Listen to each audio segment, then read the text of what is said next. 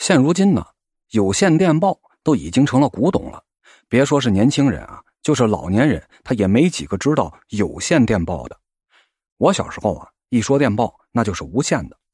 文化大革命的时候抓特务，就老是传说某某某人的家里啊被查出来有无线电发报机。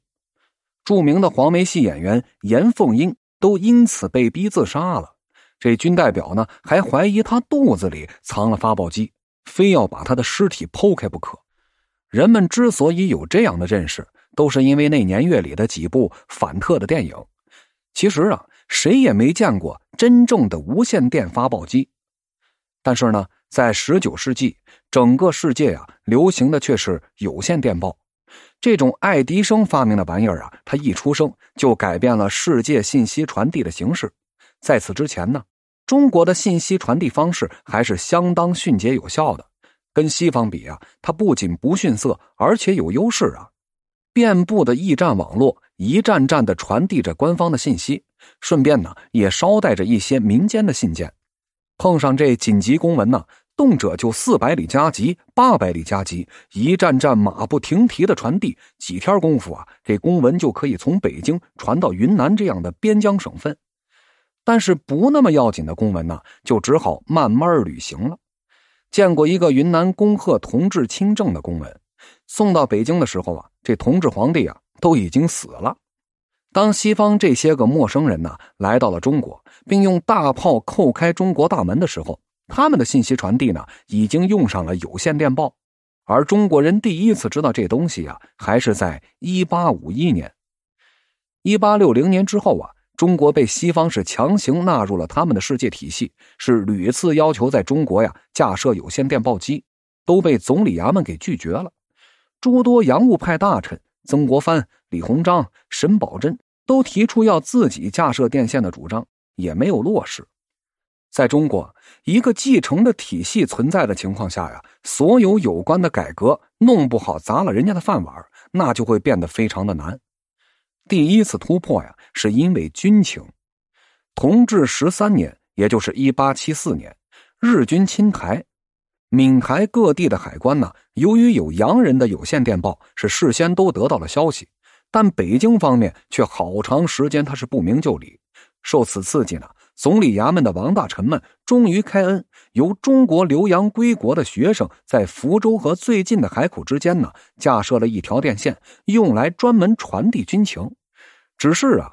这条电线的命运跟前边讲到的第一条铁路一样，它很快就给拆了，设备啊还是挪到了台湾。中国正式开办有线电报啊，已经是一八八一年的事儿了。这年呢，由李鸿章倡导，中国电报局成立了。当年架设从天津到上海的电线开始运营，主持电报局的呀是李鸿章麾下头号洋务大将盛宣怀。此人呢，在历史上那被骂的是特别厉害，但对于中国的电报事业却功不可没。当时的有线电报啊，是发报机发出信号，这个信号转换摩尔斯电码，我们看到的呀，就是阿拉伯数字。当时呢，西方的通行做法是三个数字组成一个字或是词，而盛宣怀呢，发明了四字电码，由四个数字代表一个汉字。同时啊，以诗韵韵目来指代日期，这样的方法呀，他一直沿用了百余年。这套发明啊，是盛宣怀自己琢磨出来的，还是他主持着弄出来的？那我不大清楚。但即使盛宣怀他对拍电报一无所知啊，有所发明的话，我估计多半是手下人干的。最后呢，就记在了他的功劳簿下。那时候啊，人们一提电线，都指的是电报线。不像现在啊，说的是电灯线。那年月拍电报的电报生是洋务事业里最富技术含量的一类人，跟这企业里的技术人才一样，工资忒高，而且呢，工作是相当稳定。一家子如果有一个人考取了电报生，那么这一家大小那就是衣食无忧了。但是，一般老百姓啊，对于有线电报的态度可跟这轮船、火车不一样啊，是相当的敌视。火车、轮船的好处，老百姓能看得见、摸得着，而电线离他们太远了。这当时的老百姓啊，绝无可能跟这电报有所联系。电报费那贵的吓人，就连报馆拍这专电，那都得等半夜之后半价了才敢办。所以啊，即使百姓有着天大的急事也没有拍电报的。看不到现成的好处，却只见这电线杆是到处都是，电线是到处拉，有什么用处呀？谁也不知道，神秘的很呢。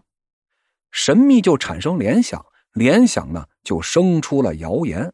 所以啊，那时间有关电线的谣言就特别多。当年电线在山东德州一带架设的时候啊，有老百姓的孩子丢了，人们就传说呀是传教士拐了人，用这电线呢给传走了。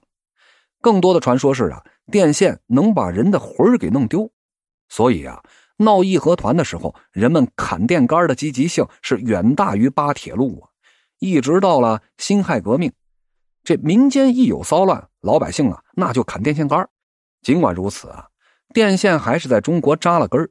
到了民国的时候，电报已经一点都不陌生了。军阀们开战，首先就要打电报战。喜欢看报的人呢，也经常看到各种各样的通电。商家呢，也开始用电报传递这商业信息。有点闲钱的老百姓啊，如果有急事也会拍个电报。虽然尽量少用字，但毕竟开始用电报传递这家中的消息了。再往后啊，电报就变成了无线的，而有线的呢，则成了电话。